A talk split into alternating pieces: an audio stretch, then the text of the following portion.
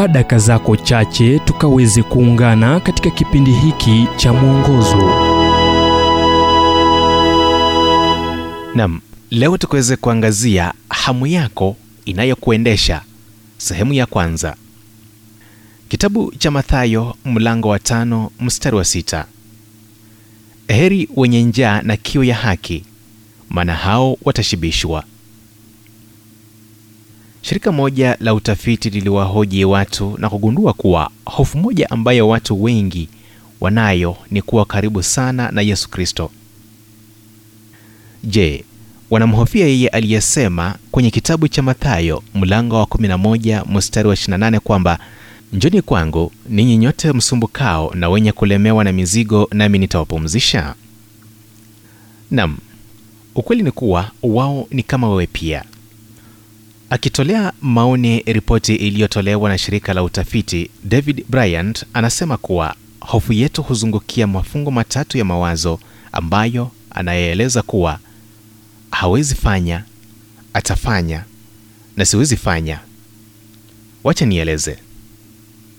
Kwanza, watu wanahofia kuwa Mungu hawezi fanya kile ameahidi, na ukweli ni kuwa wengi hupata kuvunjwa moyo katika idara hii. Kwa nini? Leo sisi ni jamii inayohusishwa na utumizi, na watu wengi wanaeleza faida za imani kwa Mungu kulingana na kile unachotarajia kutoka mbinguni: afya, ufanisi, hali timamu na baraka. Fungu la pili la hofu linajumuisha kile Mungu anaweza kuuliza. Hofu kuwa atakuuliza ufanye kitu usichokipenda au kukoma kufanya kitu unachopenda kufanya.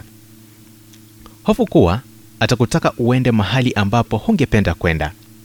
Na hofu ya tatu ni kuwa huwezi afikia matarajio yake na kuwa atakukataa na kukusukuma mbali. Yesu aliahidi kuwa iwapo utakuwa na njaa na kiu ya haki, hamu yako itajazwa. Pata ukweli na hutawahi jua kuvunjwa moyo.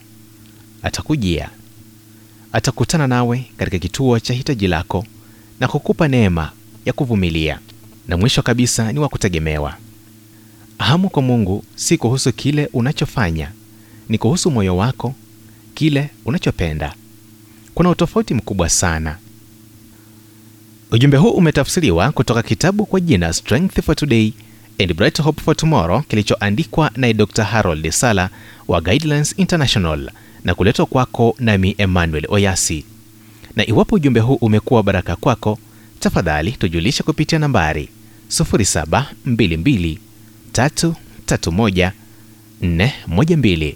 Kumbuka ni 0722331412.